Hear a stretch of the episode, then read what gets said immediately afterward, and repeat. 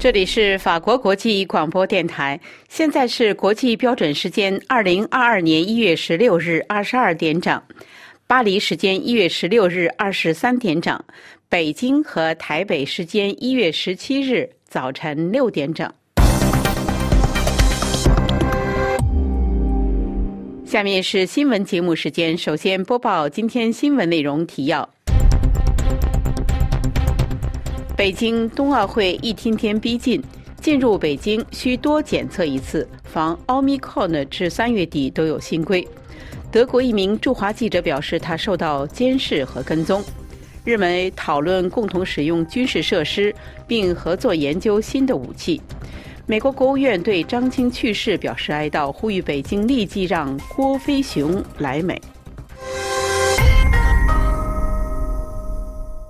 听众朋友，大家好。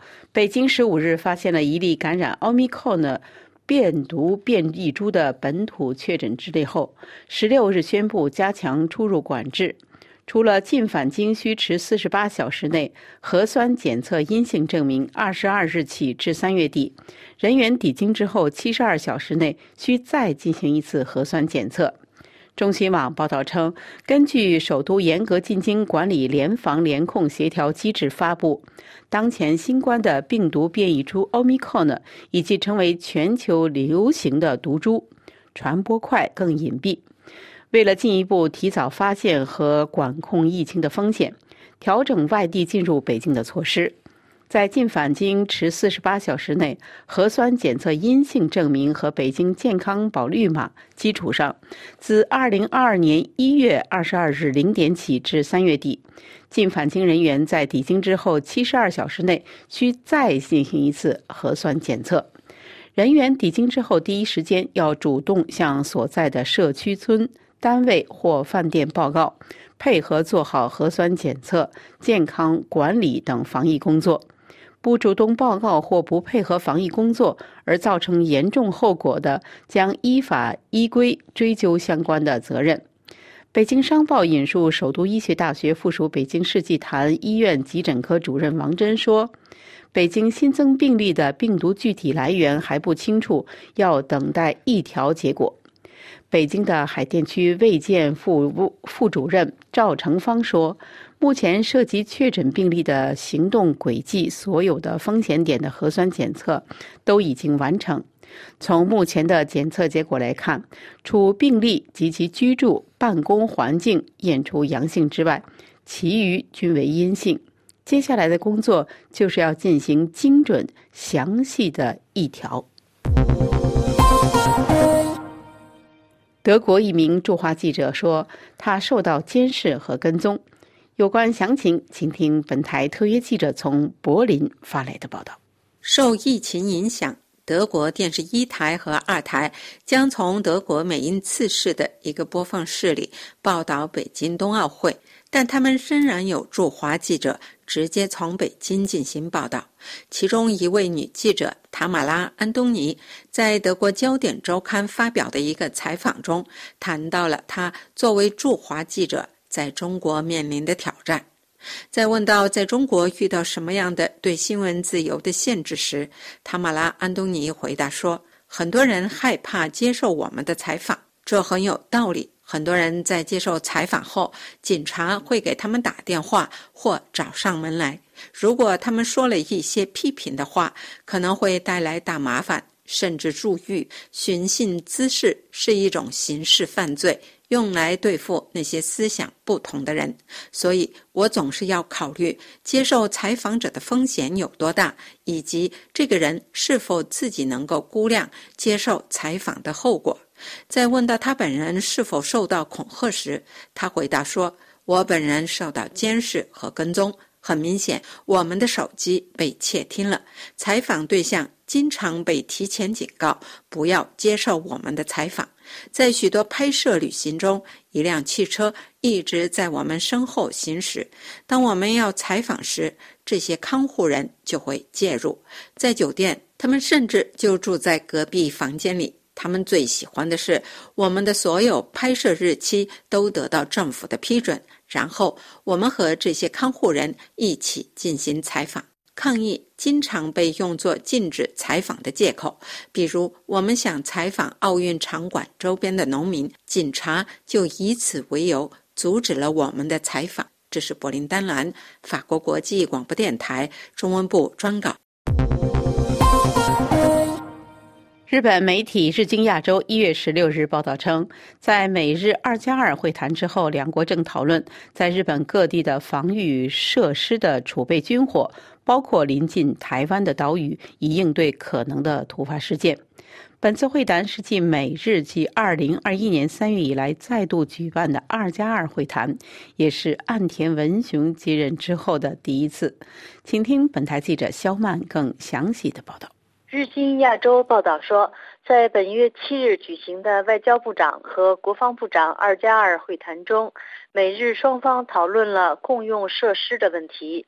双方会后发布声明称，与会部长承诺增加美国和日本设施的联合共同使用，并将致力加强日本自卫队在包括其西南诸岛在内地区的态势。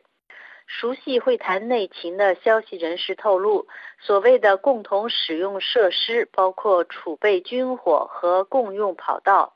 美日双方在这个问题上已经取得进展，并将之纳入联合声明。声明中提到的西南诸岛是从日本九州最南端一直延伸到台湾北方的一条岛链。其中最西端的与那国岛距离台湾东部海岸仅有一百零八公里。一旦美日完成相关工作，即可在台湾附近迅速部署和补充军火。中央社报道指出，精确制导弹药、野料将在台海潜在冲突中发挥关键作用。精确制导弹药的误差。不到三公尺，被认为对打破中国的反介入区域拒止战略至关重要。美国的智库兰德公司日本安全政策专家霍农表示，美国是否有足够的精确制导弹药储备，最关键的问题是精确制导弹药储备是否位于盟友所需要的地方。他说：“针对台湾相关行动，必须建立足够的储备，不仅要支持初期的作战行动，还要支援稍后从美国本土和夏威夷进入日本的军队。美日双方也同意在研究方面展开合作，以对抗改变游戏规则的新战力，比如传统飞弹防御系统难以拦截的极音速飞弹。”此外，纳入本届“二加二”会谈的一个新的共同研究领域为定向导能武器。这类武器使用高度集中的能量来破坏目标，如镭射武器，被视为击落无人机和来袭飞弹的关键技术，也可用以替代弹药并解决短缺问题。汤加附近的海底火山喷发之后，日本约二十三万人避难。请听本台特约记者从东京发来的报道。南太平洋汤加附近的海底火山十五日发生大规模喷发，从当天晚间到十六日，日本列岛太平洋沿岸观测到的潮位大幅上升。鉴于此，全国八个县约二十三万人成为指示其疏散的对象。截止十六日上午七时三十分，青森、岩手、宫城、千叶、德岛、高知分别发布海啸警报和受灾警报。在宫城县和鹿儿岛县的八个县的五十五个市町村。已向至少约十点八万户、约二十二点九二万人下达避难令。由于汤加群岛大规模喷发导致潮位上升，高知县的市户市、土佐清水市、黑潮町、四万石町、东洋町等港口共有十九艘渔船倾覆或沉没。德岛县海洋町也有五艘船倾覆，没有有人受伤的报告。由于长时间警惕海啸、人员疏散和吉压列车暂时停运等影响波及日本。在奄美市，一名一百岁的女性在徒步疏散时在室外跌倒，头部受伤。日航公司国内航线中，奄美大岛降航班等二十七个航班预计停飞。日本时间下午两点。日本气象厅取消了从北海道到冲绳的广大地区发布的所有海啸警报。法广特约记者楚良一发自东京。美国国务院一月十四日发表声明，对人权活动人士郭飞雄的妻子张青去世表示哀悼。并呼吁北京立即准许郭飞雄来美与他的孩子们团聚。声明敦促中国停止使用任意拘留和出于政治动机的出境禁令。美国国务院发言人普赖斯在声明中对张青的去世表示哀悼时说：“中国当局多年来一直对郭飞雄进行虐待、监禁、骚扰和监视，并因为他代表中国人民和平呼吁而拒绝他出国。”这位发言人提到。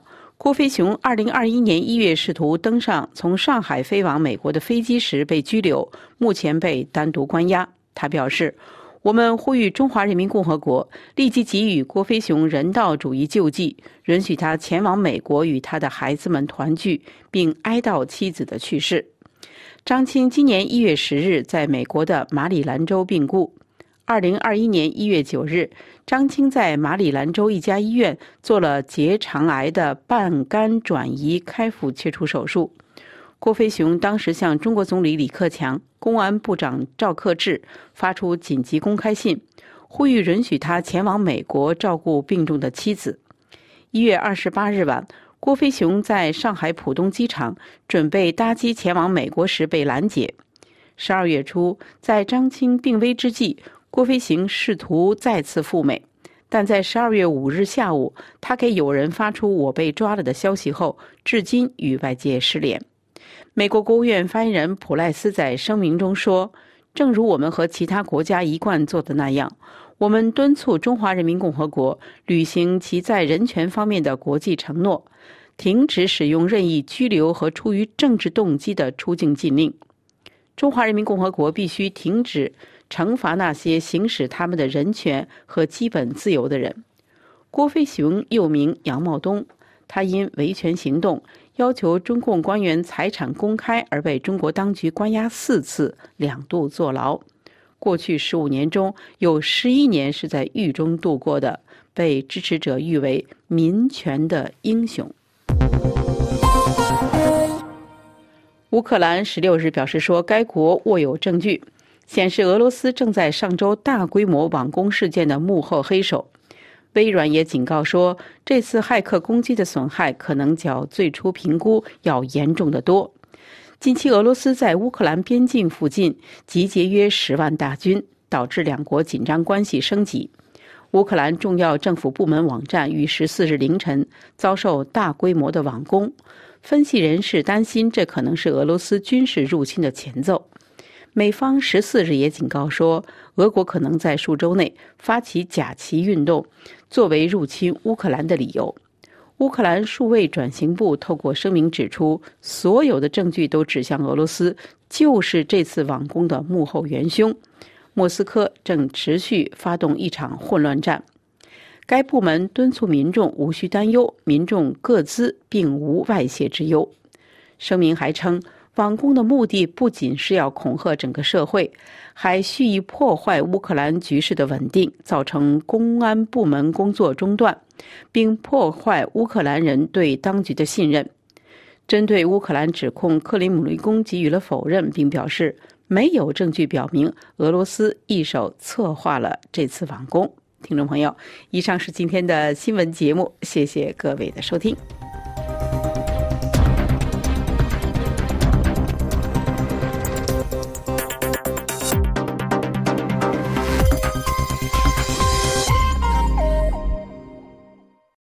今天是二零二二年一月十七日，星期日。这里是法国国际广播电台。下面请听肖曼主持的要闻分析。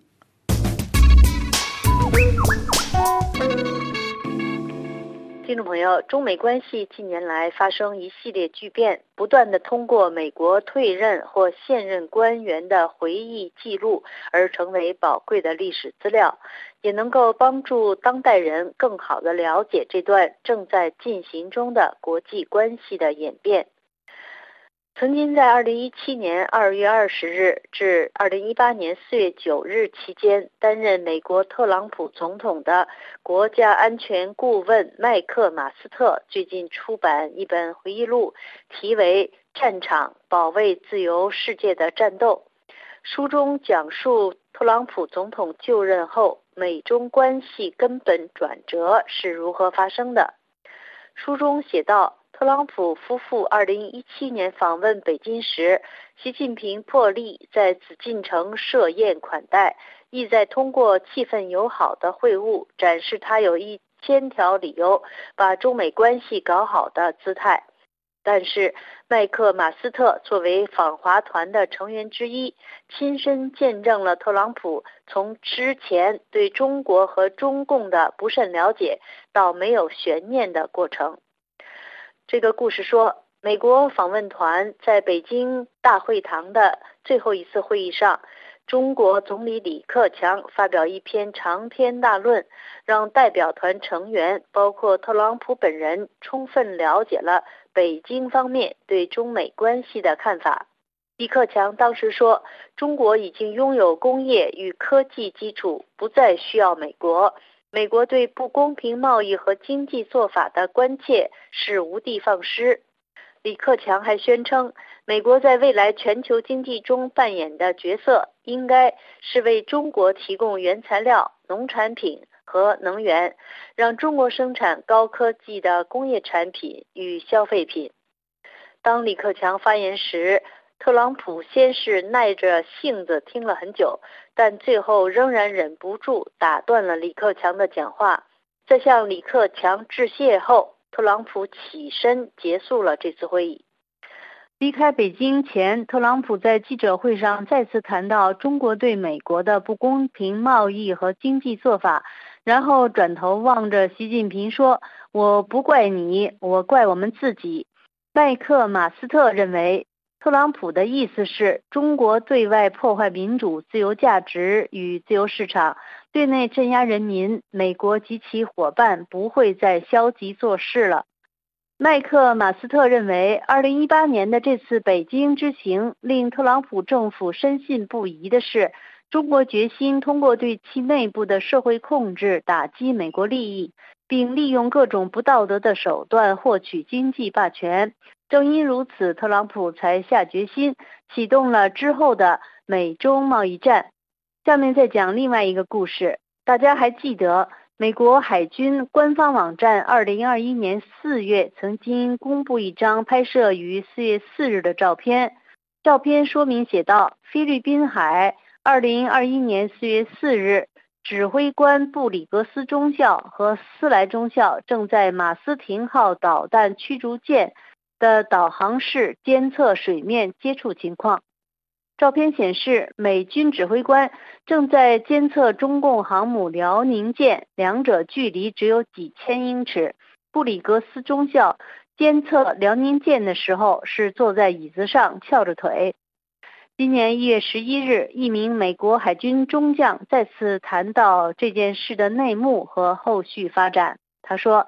这次行动证明了美国水手的胆识和技能。此人就是美国海军中将罗伊基奇纳。他在美国海军水面舰协会全国研讨会上表示，马斯廷号被指派去监视辽宁舰，因为辽宁舰及其护航舰在南海进行演习，所以他们出去了。他们接近了中国舰队。进入可以视觉观察的距离内，而中国的巡洋舰和驱逐舰、护航舰出来迎接他们。他还说，马斯廷号的船员意识到，在某些时候，所有的中国护航人员都在退缩。这告诉美方，中方在航母周围有一些操作限制，但马斯廷号没有那些限制，驱逐舰可以很好的观察中国舰艇。他表示，马斯廷号继续前进，找到了一个好地点，并待在旁边，在相当长时间内进行拍照以及做其他事情。布里格斯中校和斯莱中校漫不经心观察辽宁号的照片，很快传遍了全世界，并被广泛解读为是摆给中方看的。在随后几周内，中共官员谴责马斯廷号。称他们的行为非常恶劣，并指责这艘美国驱逐舰危及中国船只和人员，但美国方面否认了这一点。对美方来说，这是一个好故事，但激怒了中国人。他们后来告诉美国国务院，马斯廷号在南海不再受欢迎。作为回应，美方船员们在他们的工作制服上制作了臂章。还故意印上不受欢迎的字样，他们是以太让中国人头疼为荣。这位美国海军中将表示，实际上与其他部队近距离的接触，这对美国海军来说并不是什么新鲜事。美军会更频繁地遭遇别国部队，而且可能在更靠近美国海岸的地方。他认为这是美国海军在管理风险。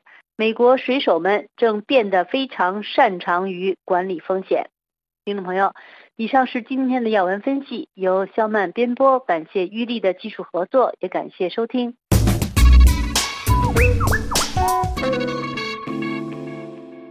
法国国际广播电台，下面重播瑞迪编播的法国报纸摘要。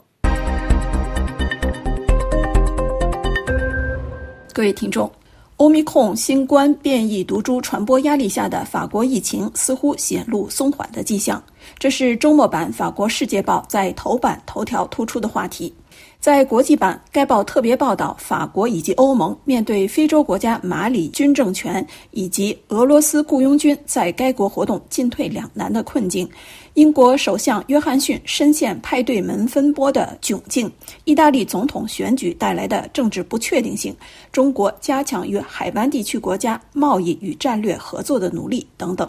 该报地缘政治专栏也刊登记者布黑斯·贝托雷蒂的长篇调查报道，介绍柬埔寨西哈努克城伴随中国“一带一路”倡议的基建工程而恣意发展的非法赌博业以及相关的有组织犯罪活动。我们也借本次节目时间向大家介绍最新一期法国《观点周刊》关于中国与俄罗斯在欧洲收买政治精英行为的报道。《观点周刊》这篇文章引据欧洲议会外国势力敌意干涉行动调查委员会的最新报告，披露中俄两国在欧盟国家收买政治精英的努力。文章的标题借用泛指体育界运动员转会机制的意大利词语 “mercato”，意思是市场，来形容政界人物在卸任之后，利用担任公职所获得的资讯和人脉，为中俄两国在本国在欧洲扩展影响力活动服务的现象。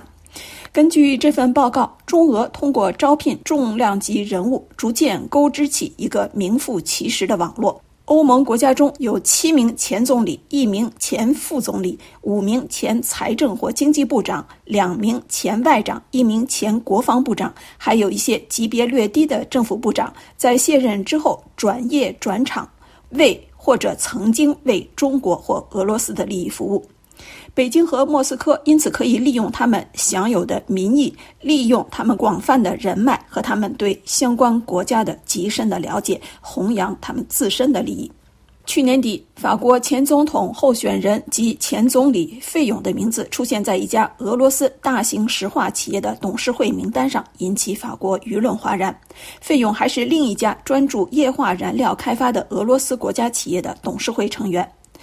被中国称作是好朋友的法国前总理拉法兰，多年来都被指责为中国利益服务。欧洲议会法国议员格鲁克斯曼是这个外国势力敌意干涉行动调查委员会的主席。他向《观点周刊》表示，这是一种形式上合法但很阴险的贿赂行为。中国和俄罗斯其实是为数十名欧洲决策人提供了一种黄金退休保证。关于中国，《观点周刊》文章指出，欧盟在谈到中国时字斟句酌，称中国是经济伙伴、战略竞争者和系统对手。贸易活动虽然离不开中国，但也无法无视来自北京的各种干涉和影响力活动。法国外交部一个研究中心以及法国军事学院战略研究所的一份联合报告中对此做了详细的梳理。从中可以看出，中国不仅是在利用前欧洲国家最高层领导人为中国利益服务，而且也在渗透一些区域国际组织，比如国际刑警组织、欧洲委员会等等。报道指出，中国招募的首选目标是那些可以帮助中国推动“一带一路”项目的领导人。捷克首都布拉格因此成为中国影响力行动的核心，在那里招募的人员最多。曾在2010年至2013年间担任捷克总理的彼得内恰斯就是其中的一例。如今，他是一个为中国“一带一路”游说的团体的负责人。自2013年起，捷克就向中国利益打开大门。现任总统毫不掩饰他对中国的友好。报道指出，中国影响力的一支有力武器是华为。法国前国民议会议员 Jean-Marie Le Guen 二零二零年起加入法国华为董事会，取代另一位法国政治人物 Jean-Louis Borloo。在爱尔兰，则是前欧洲事务部长 Dick Hodge 负责华为集团的游说活动。当然，欧洲议会外国势力敌意干涉行动调查委员会的这份报告也引起一些争议。法国前总理拉法兰就辩解说，他帮助很多法国企业在中国立足，他没有从中国或任何中国企业获取任何薪金，他是两家在中国运营企业的董事会成员。他表示，他说中国好话，这也是一种外交性的称赞。参照的是法国国家元首，尤其是总统马克龙发言中的语句。他表示，他从政五十年，怎么会不小心落入陷阱？让马黑乐冠呢，则表示，在华为，他没有任何被束缚手脚的感觉。他关注亚洲已经三十年，以前是台湾，有人曾称他是台湾人。他认为，所有这些指责都是格鲁克斯曼的宣传，意在追随美国，让欧洲和亚洲对立起来。观点周刊这篇文章介绍的是欧洲议会对欧洲现任政治人物为中俄两国利益服务的调查。在此之前，该杂志在去年十一月曾刊登调查报道，梳理法国许多高级公务员被美国龙头数字企业雇佣的现象。以上是周末法国报纸摘要。法国国际广播电台，请听桑宇编播的微言微语。金域医学区域负责人涉嫌传播病毒被立案，引爆了网络。听众朋友，中印两国第十四轮军长级谈判同意双方维持边境稳定。南亚媒体分析认为，在中美战略竞争影响力波及印太地区的背景下，印度领导人莫迪对未来国防和经济的战略布局值得各方拭目以待。泰国通讯社报道。中印第十四轮军长级谈判结束，双方同意维持争议地带的安全与稳定。中印双方国防和外交代表于本月十二号举行了第十四轮军长级会谈。事后，双方罕见地发布联合新闻稿。中国外交部发言人表示，会谈取得了积极和建设性的成果，其中特别强调，中印会尽快协商以获得解决方案。双方同意遵照两国领导人指引。尽快解决剩余的问题。此番言论引发外界重新预判印度领导人莫迪的对中立场，并且认为莫迪的对华态度发生了微妙的转变。无论如何，印度陆军总司令纳拉瓦内周五对印度媒体宣称，印度陆军坚决反对任何单方面改变国与国边境现状的企图。印度对和平的渴望源于实力，这一点不应产生误会。纳拉瓦内强调，印方将做好长期对峙的准备，不过最好是寻求通过基于平等观念和相互安全原则的既定规范来解决分歧和争端。媒体预料，双方下一轮军长级会谈将会尽快召开。中国跟印度在喜马拉雅山地存在长期的领土争议。二零二零年五月以来，数次爆发军事冲突，继而引发一连串外交风波，一度严重到中印关系停摆。波及民间的商贸往来。泰国的印度问题分析人士认为，中国和印度是亚洲地区毗邻的两个大国，尽管双边关系谈不上和睦，但就解决边境问题而言，各自都采取了高度克制的态度。譬如发生冲突时，双方均未破坏不动用军事武器的承诺。逐级推高的军长级会谈结果反映在消息面时好时坏，但没有一方突兀破坏这个对话机制，双方仍然保持。对话，这在很大程度上使两国的军事冲突得到了有效的管控。当然，中印两国出于各自的地缘安全考量，分别在边境地区进行军事部署，仍在推进当中。印方官员称，边境地带部署打击国家支持恐怖主义的机制和措施也正在加强和完善。另据东南亚媒体引述印度媒体消息报道，印度政府决定不采取抵制北京冬奥会的外交手段，这是莫迪否决了印度外交部支持抵制北京冬奥提案后做出的决定。外界由由此观察，印度总理莫迪的对中态度正在发生改变，投射出中印关系或正试图化解间隙，走出泥沼。泰国媒体分析认为，事实上，印度的冬季运动项目并不发达，体育运动员参与数量屈指可数。印度未加入美国主导抵制冬奥的西方阵营，凸显莫迪外交表态意义重大。另据马来西亚媒体透露。印度政府正考虑针对一些中国投资放宽限制，譬如豁免所有权低于百分之十的外来投资项目等。这意味着此前被卡关的大量中国资金有机会涌入印度市场。近期内，印度疫情骤然升温。印度卫生部周五报告。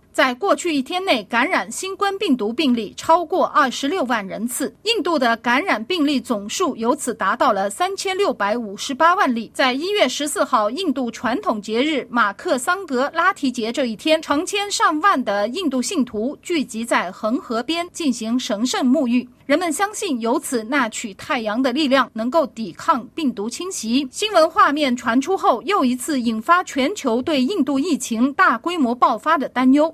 评论认为，来自新冠疫情的打击和印度抵制中国产品所带来的经济压力，是迫使印度总理莫迪转变对中态度、重新布局、谋求经济复苏的重要原因之一。莫迪日前宣布，将每年一月十六号规定为全国创新日。印度工商部有关部门于今年一月十到十六号举办了首场印度创新周活动。莫迪发表讲话时表示，创新行业将成为印度经济发发展的核心产业，当局将继续推动该行业发展。据报道，莫迪昨天跟分别来自农业、健康、企业系统、空间、工业四点零、安全、金融科技。环境等各个领域的一百多家初创公司领导人进行互动，同时听取了这些初创企业围绕从根基成长、推动 DNA 从本地到全球，以及未来技术打造制造业冠军和可持续发展等主题向莫迪发表的演讲。印度政府自二零一六年一月发起印度创新计划，旨在创建一个有利于印度创新产业发展的强大生态系统，以推动可持续经济增长，并。且创造大规模的就业机会。印度政府通过一系列鼓励措施给予支持。根据印度商务部数字，印度有超过六万一千家公认的初创企业，分别分布在五十五个行业，其中百分之四十五来自二三线城市。莫迪为此呼吁全球风险投资基金关注印度二三线城市的创新公司。不过，分析报告指出，印度有必要全面改善目前仍然落后的基础设施和网络效率。才能支撑起初创企业发展的生态系统。莫迪此前拒绝加入今年一月一号启动的全面经济伙伴关系协定，特立独行的政策性抉择反而令外界对印度未来的经济布局产生浓厚兴趣。在军事安全方面，美国白宫印太事务协调员坎贝尔上周透过卡内基国际和平基金视频会议发表讲话，声称拜登政府将在新的年度跟印太地。地区国家展开全面性经贸合作。他还提到，太平洋可能是全球最有可能出现战略意外的地区。此番言论在亚洲地区掀起了关于战争爆发可能性的议论。相关评论指出，美国近年来不断在原有基础上加强太平洋地区的军事部署。去年，联合英国和澳大利亚签订三方安全协定，由英美协助澳大利亚打造核动力潜舰，旨在弥补印太地区的战略欠缺，增强美军在印度洋地区的军事震慑力。在美国主导的印太战略同盟及其框架下的美日印澳四方安全对话中，印度也是关键的战略合作伙伴之一。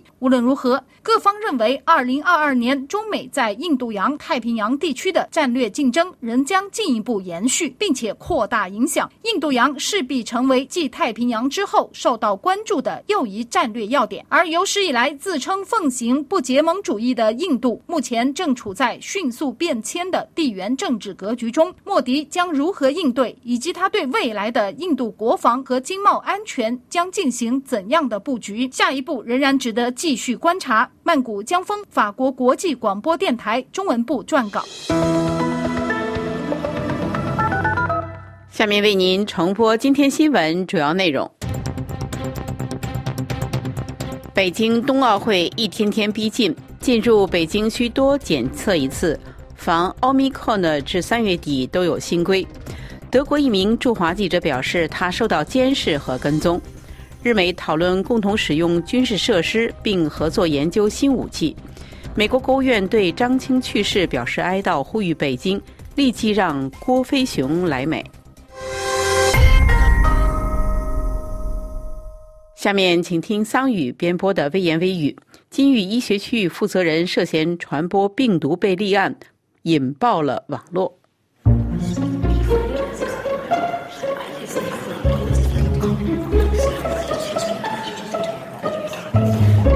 各位听众，大家好。正当奥米克戎病毒持续在天津、大连、安阳、珠海和中山五个城市传播之时，一月十二号，四百亿市值医学龙头金域医学爆出黑天鹅事件。根据河南省许昌市公安局当日的通报，郑州金域临床检验中心有限公司区域负责人张某东违反传染病防治法，实施引起新冠病毒传播或有传播严重。危险的行为，玉州市公安局对张某东以涉嫌刑事犯罪立案侦查，并采取强制措施。这则由中国最高检察院官网转发的信息听起来挺绕口。网友程灵虚做了以下的解释：他发帖说，警方的通报翻译成白话文就两个字“投毒”，其套路与补车胎的往路上撒图钉、倒玻璃渣是一回事儿。警方短短的百来字的通告，留给公众的想象空间实在太大了。难怪最近疫情到处爆发，却又找不到源头在哪里。原来是有人故意放毒，并且是以拯救新冠病人的名义投毒。魔鬼不可怕，可怕的是他打着拯救你的名义，以天使的面目出现。事实上，投毒人张某所属的金域医学来头不小，它是行业龙头企业，占据市场大部分份额，更是新冠肺炎核酸检测的重要参与者。据公司董事长梁耀明在二零二二年的新年演讲中介绍，截至二零二一年十一月，公司累计完成核酸检测超二点二亿人份，全球第一；单日核酸检测总产能一百三十万管，全球第一。二零二一年上半年净利润约十点五九亿元，同比增长百分之九十点五五。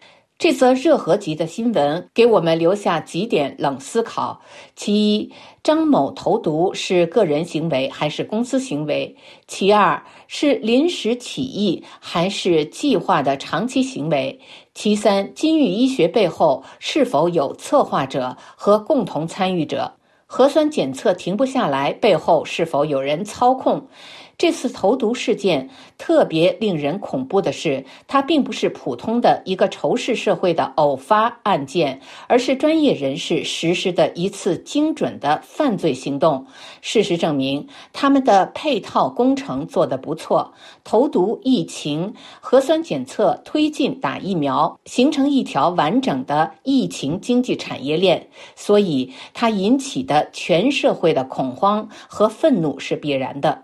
人们关心的是，他们是否有着一条完整的利益链条和严密分工合作的团伙。尽管金玉医学当晚就出面予以否认，但仍然引发全网恐慌和愤怒。一篇题为“由核酸检测公司负责人被抓，说说大奸四中”的网文这样写道：“有诗云：‘楚客莫言山势险，世人心更险于山。’”人性之恶的确令人不寒而栗。河南警方发布的这则警情通报，短短一百多字，宛如一记炸雷，在数以亿计的民众心头炸响。被疫情折磨得够呛的人们愤怒了，惊醒了。原来，在欲望的支配下，人性之恶可以如此毫无底线。河南警方公布这一警情通报后，有关投毒的另外一条旧闻也被翻了出来。事情发生在二零零六年，当时《新民晚报》等主流媒体都予以了报道。话说，浙江温州罗阳古村位于风景秀丽的南溪江源头，被旅游者誉为世外桃源。从二零零零年开始，该村暴毙者越来越多，死亡七十六人，于是有了“鬼村”传言。二零零六年的一场离奇大火，让一个魔鬼原形毕露。该村的村民麻富满不但对纵火一事供认不讳，还交代了他这些年来把剧毒氰化物投入村民的食物和水中，让那些村民成为冤魂。而他这么做的动机，就是为了他的丧葬品生意。或许有人认为麻富满作为一介村夫，对法律生命没有敬畏之心，故而干出如此丧心病狂的勾当。而金玉医学则是一家盈利能力超强的上市公司，其背后有泰山北斗类的大佬加持，其区域负责人怎么会干出如此不堪之事呢？这不由得让人想起一个成语“大奸四中”，也就是说，奸诈至极之人，其外在表现反似忠厚之人。历史上典型的大奸四忠的人物，明朝奸臣严嵩当属一个。这个人号称是可以为大明王朝遮风挡雨的人，说他国士无双，当不为过。后来的历史学家对于严嵩的评价是九个字：为一意媚上，窃权罔利。他所做的事情，唯一的宗旨就是讨上峰高兴，而后谋取私利。哪管百姓死活？严嵩用力的表演，自然无利不起早。他团队的一个人叫燕茂卿，主管巡盐，这是天字一号的肥缺。严嵩身居高位，纵容手下去贪，再巧立名目，神不知鬼不觉的把银子入了自家的腰包。诗人爷爷发帖说。刚刚看到警方通报，与北方本来零下二十多度的我，瞬间冻成一坨。我蹲在地上，灵魂出窍。最后。就让我们用他的诗句来结束今天的节目。两年了，从我们的嗓子眼里抠金子，从我们的血管里抽金子，金子越来越多后，能做什么？南山之玉，一座座金房子拔地而起，里面求满了感激涕零的人。谢谢您救了我的命。手握金钥匙的人两眼流出热泪，他的真诚没有一丝瑕疵。不用谢。这是我应该做的。以上是今天的微言微语，我是桑宇。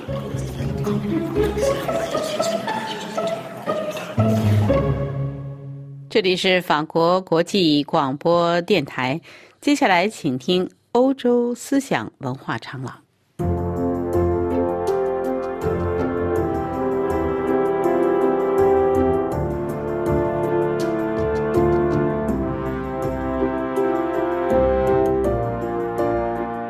各位听友好，贞德服从他听到的声音，坚持要去解放奥尔良。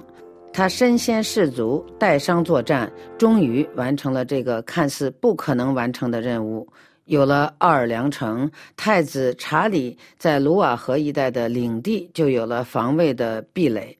他下一步的任务就是带王子去兰斯加冕，让法兰西有一位真正的国王。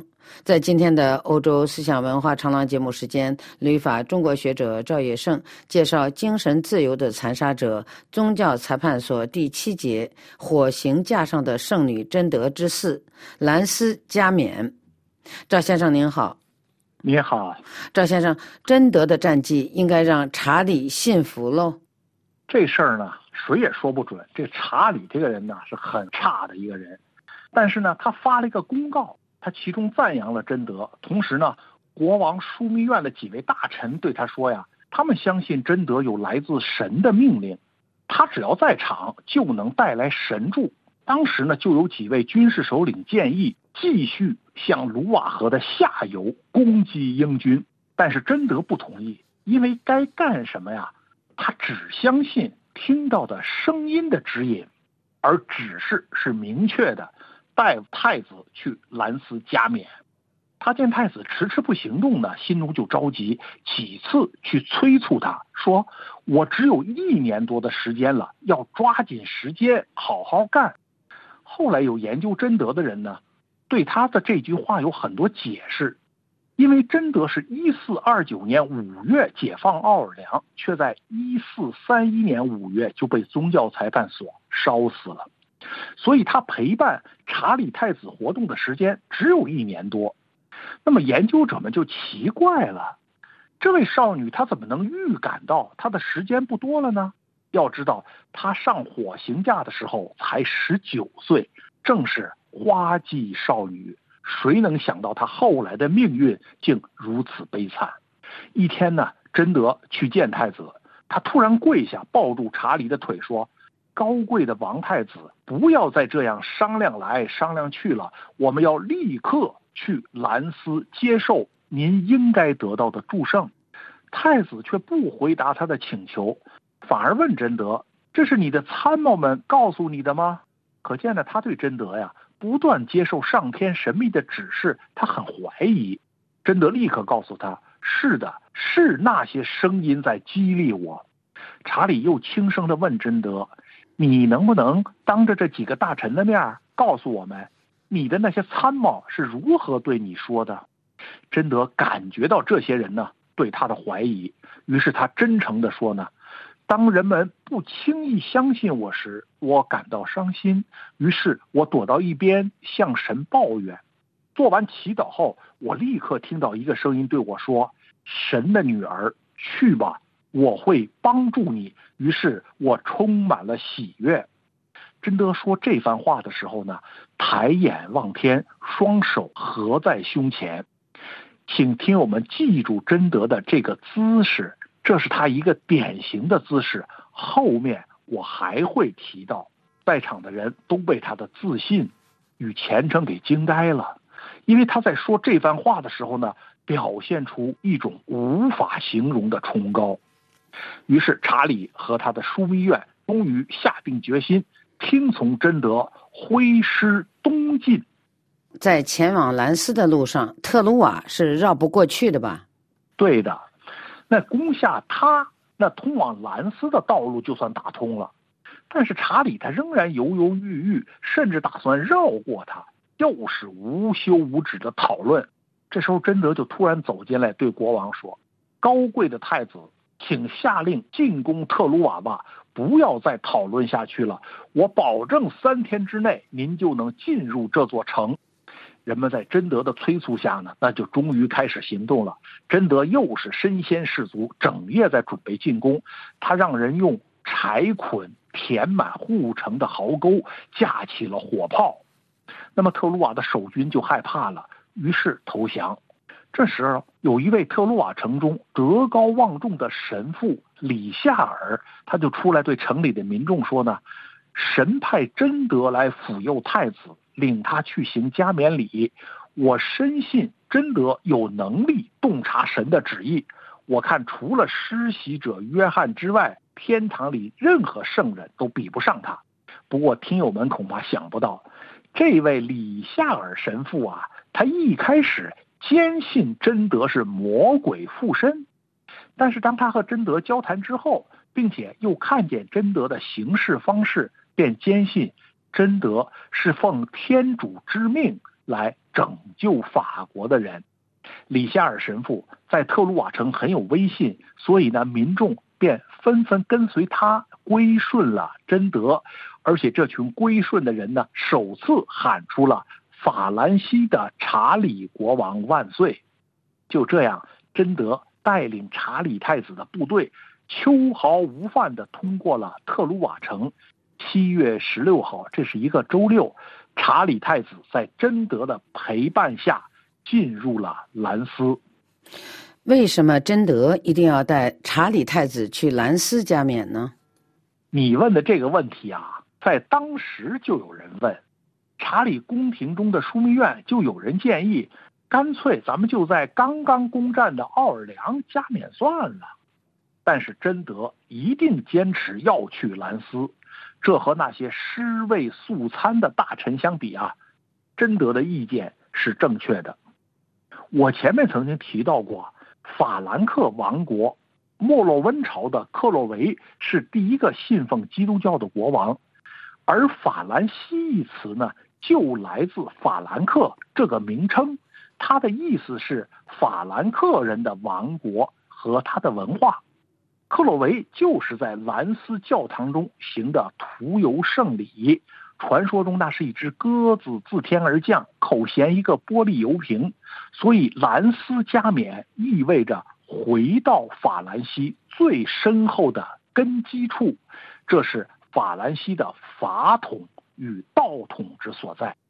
那么法郎士就认为呢，贞德他代表了普通僧侣和民众的情感，他认为太子从加冕礼中会获益良多。圣油将赋予国王华贵与尊严，它将光照法兰西和整个基督教世界。查理太子从一滴圣油中得到的力量超过一万名长枪手。第二天，也就是周日，法国王太子查理进入了兰斯教堂，自此他就成为法国国王查理七世。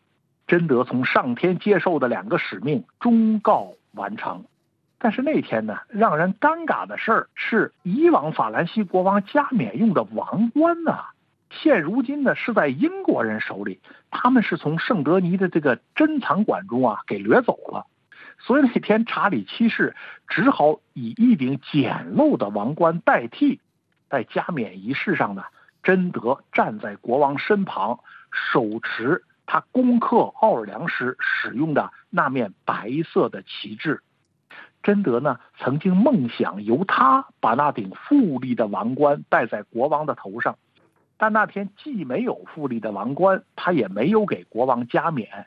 这个活呢是由兰斯教堂的大主教干了。当查理登基仪式完成之后，贞德就跪在国王面前，他抱住国王的腿，流着泪说：“高贵的国王。”神现在高兴了，我解除了奥尔良之围，带您来兰斯行神圣的加冕礼，以证明您是真正的国王。法兰西王国应该属于您。国王给贞德的酬劳是圣唐雷米村的村民通通免除赋税。随后呢，贞德又做了一件很重要的事儿。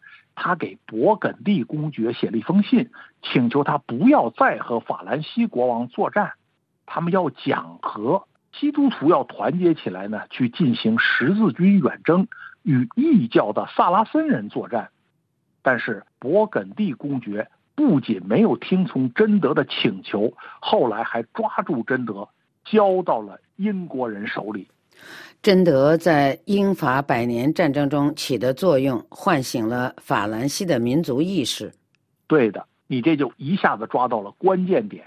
那贞德的故事，你看起来是一个一个的传奇呀，他的行为也似乎是在神的庇护下所实现的一个一个的奇迹。贞德他心心念念的是要完成他所称之为声音的那种启示，但是如果我们仔细的梳理历史，就会发现他的行为有一个不变的目标，那就是法兰西的土地必须属于法兰西人，而且他们必须有一个国王做代表，他是法兰西主权的象征。那专门研究英法百年战争史的美国人 A. 弗雷里奥说呢，贞德的事迹对一些人来说已经进入了本质上是民族主义的战争。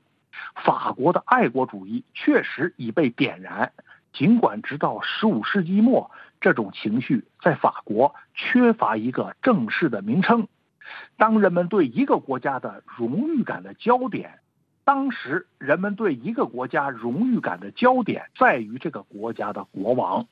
从这个角度看，我们就能明白为什么贞德的两大任务要以查理七世登基为完成。没有贞德，英法百年战争的结局可能完全不同。贞德确实是现代法兰西的奠基人，因此我们对他后来的命运。不能不一居同情之类。好的，那就谢谢赵业胜。谢谢各位听友，以上您听到的是赵业胜的《精神自由的残杀者：宗教裁判所》第七节“火刑架上的圣女贞德之四”兰斯加冕。本次欧洲思想文化长廊节目由索菲主持，感谢毕竹丽小姐的技术制作和各位的收听。下次欧洲思想文化长廊节目时间，我们再会。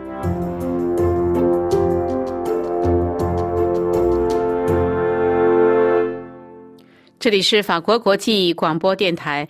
下面最后一次为您播报今天新闻内容提要：北京冬奥会一天天逼近，进入北京需多检验一次防奥密克戎，至三月底都有新规。德国一名驻华记者表示，他受到监视和跟踪。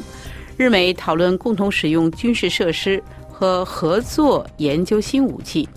美国国务院对张青去世表示哀悼，呼吁北京立即让郭飞雄来美。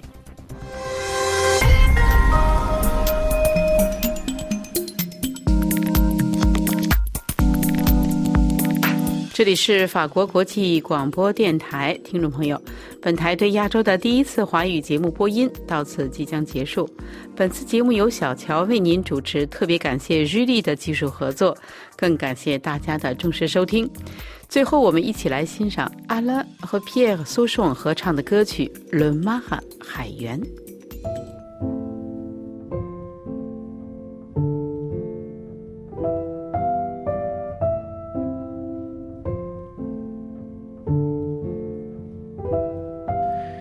Il a une casquette marine, une vareuse de pêche.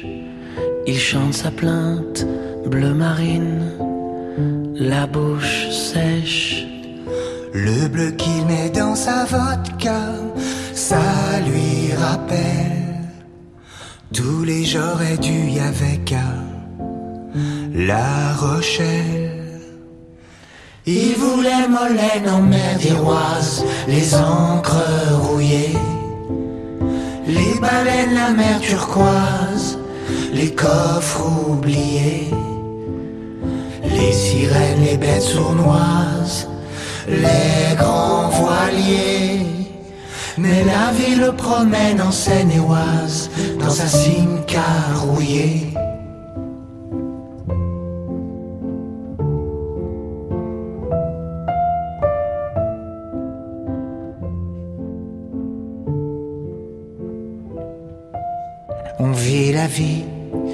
Une brume.